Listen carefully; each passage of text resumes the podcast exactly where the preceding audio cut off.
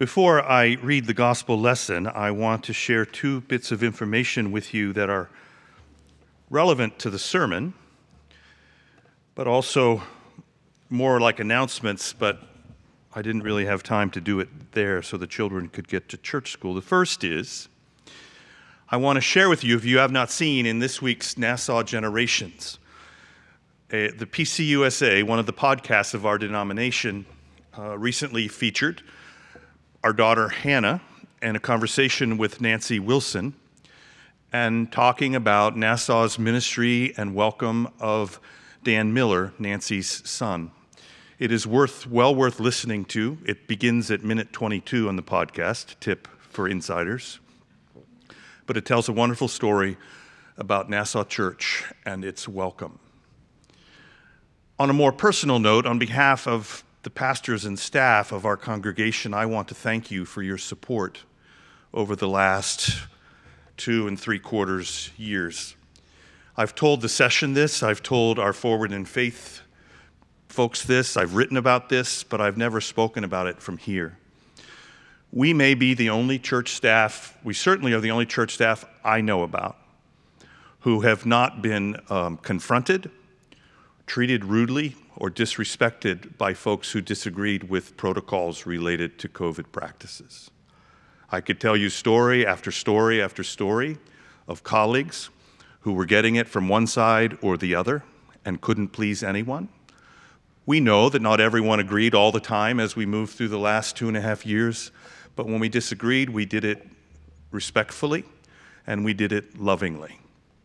And I can tell you and stand before you that I had not have one difficult conversation in the last two and three quarters years about our church's practices.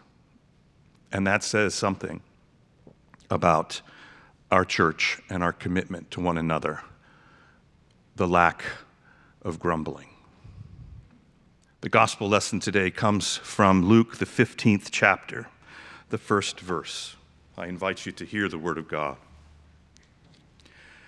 Now, all the tax collectors and sinners were coming near to listen to Jesus, and the Pharisees and the scribes were grumbling and saying, This fellow welcomes sinners and eats with them.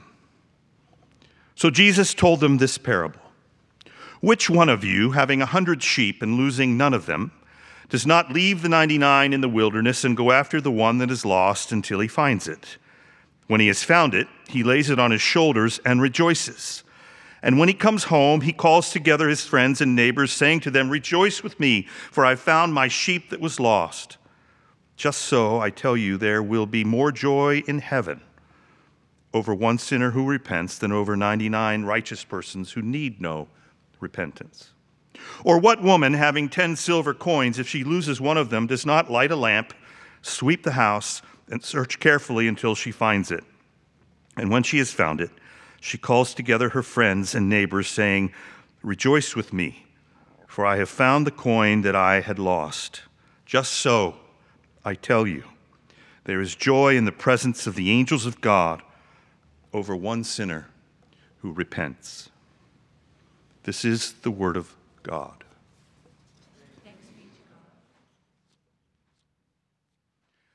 The Sullivan County Fair in north central Pennsylvania has become something of a Labor Day tradition in our family.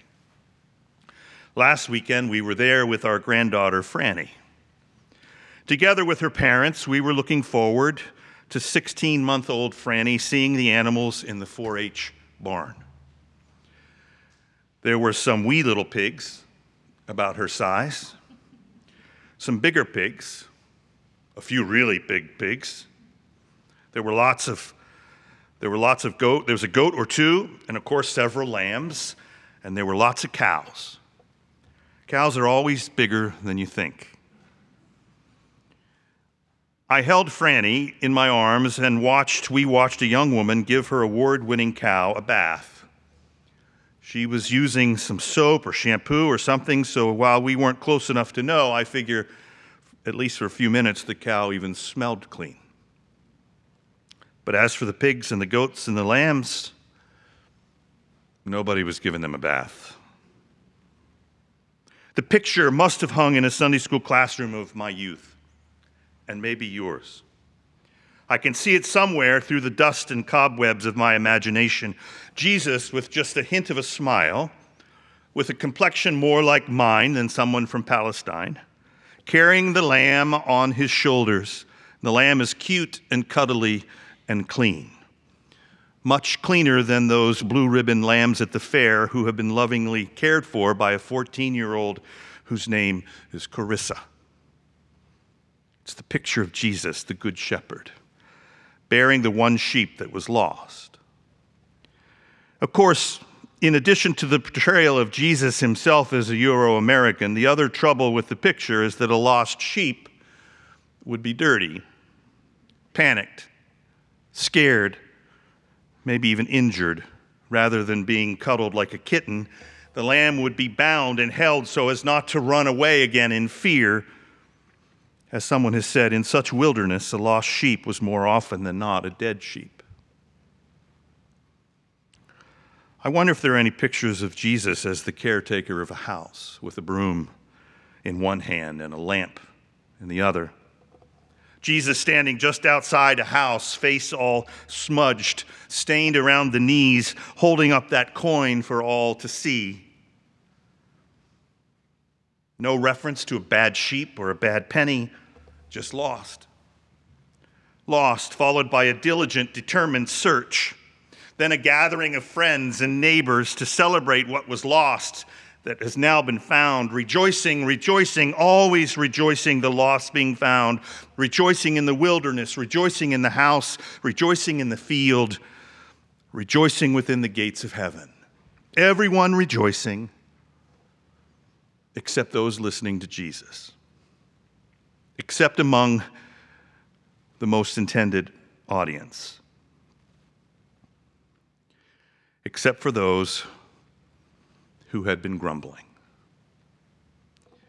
Those who grumbled and said, This fellow welcomes sinners and eats with them.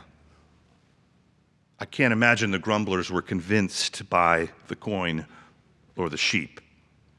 The grumbling must not have stopped. Those who were grumbling about the diligent, determined, searching grace of God, yeah, there was a lot of grumbling in the house, and it wouldn't have stopped. It couldn't have stopped. It couldn't have stopped because the grumbling has never stopped. The grumbling never stops. The grumbling is all through the Gospel of Luke. In the fifth chapter, Levi, the tax collector turned disciple, gave a great banquet for Jesus in his house, and the Pharisees and the scribes complained to the other disciples, Why do you eat and drink with tax collectors and sinners? Later, when comparing himself to John the Baptist, Jesus quotes what some have been saying about John's own choice of company.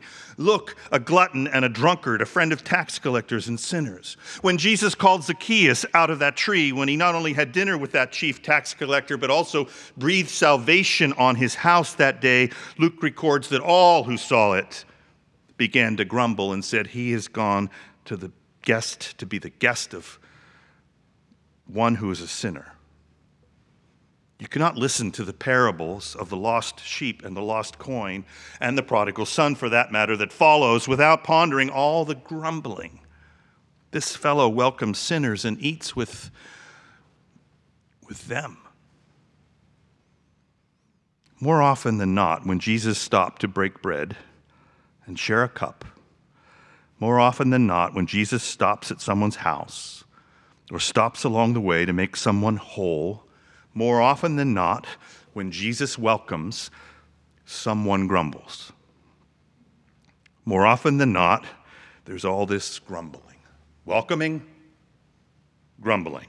The two themes, the two actions in Luke the welcome of Jesus and the grumbling of the crowds. It is sort of a literary cause and effect in Luke. Welcoming leads to grumbling, the welcoming so inherent, so core, so foundational to the life and teaching of Jesus, the welcoming so at the very heart of the very heart of the gospel of Jesus Christ causes, elicits, brings out grumbling.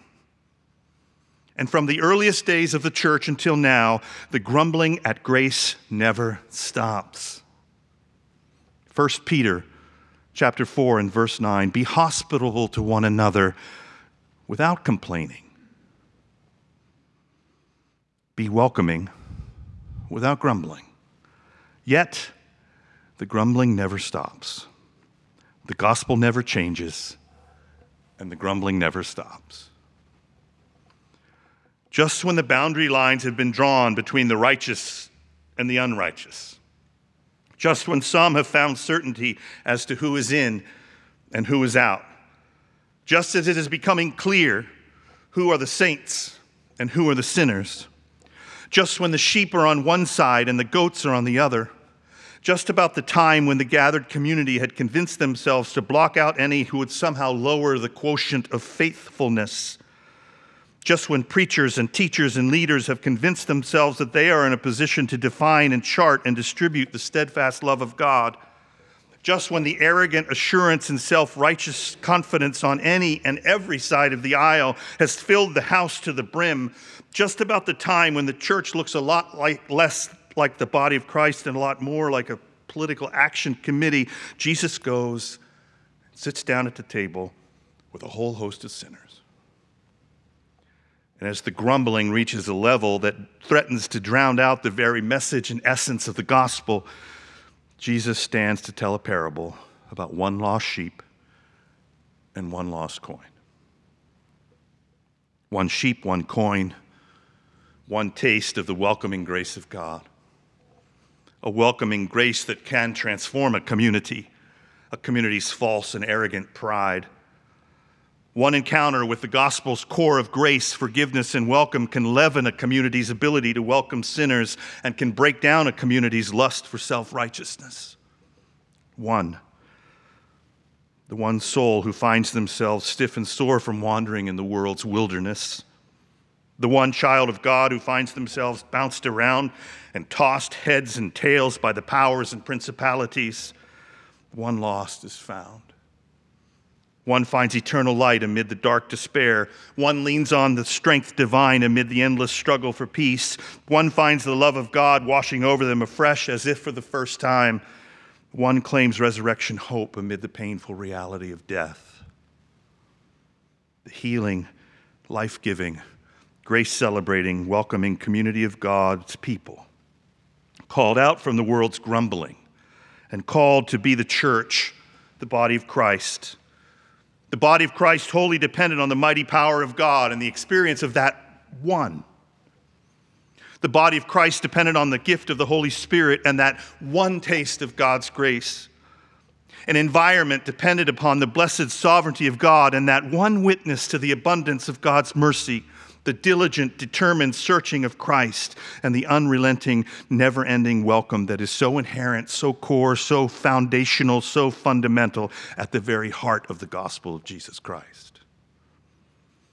The body of Christ, infused with a hospitality and inclusion that is dependent not just on Jesus, but on each one of us. One sheep, one coin, the searching grace of God friends and neighbors called together, community redefined, and the rejoicing stretches from the wilderness to the house to the field to the sanctuary to the very heart of God. And still, and yet, the grumbling never stops. You and I know the grumbling never stops. A careful listener this morning may have caught that I have not referred to the grumblers anywhere in this sermon as the scribes and the Pharisees, only the crowds. Now, all the tax collectors and sinners were coming near to listen to Jesus, Luke writes. And the Pharisees and scribes were grumbling and saying, This fellow welcomes sinners and eats with them. My intentional reference to the grumbling crowds is for a few different reasons there had to be those in and near the house who didn't bear the title of Pharisee or scribe that were grumbling about Jesus and his embrace of sinners. And Dr. Shane Berg taught me a long time ago that the tradition has been too hard on the scribes and Pharisees. The gospel narratives and the life of Jesus ought not to be reduced to stereotypes and typecasting a preaching, teaching, commentary approach that washes the gospel free of one's own conviction and self reflection one's own sin. And most of all, to limit the grumbling at grace to the Pharisees and the scribes makes it all the easier now, now, to point the finger at someone else's grumbling. If there's anything that can be said about life in the church writ large these last few years, there's more than enough grumbling going around in each and every corner. And Jesus stands up, tells the one about the sheep and the one about the coin. Yes, the grumbling never stops, but Jesus never will either. His determined, diligent searching, his unrelenting, never ending welcome that is so inherent, so core, so foundational, so fundamental to his witness, his teaching, his gospel. It never, ever stops. So when you find yourself so tired of the grumbling, when you find yourself, your own self, grumbling and wanting people to get off the lawn of your own faith walk, when all the grumbling is just too much, take a breath, wait, and then pray, Come, Lord Jesus. And wait again for the one about the lost sheep and the one about the lost coin. Thanks be to God.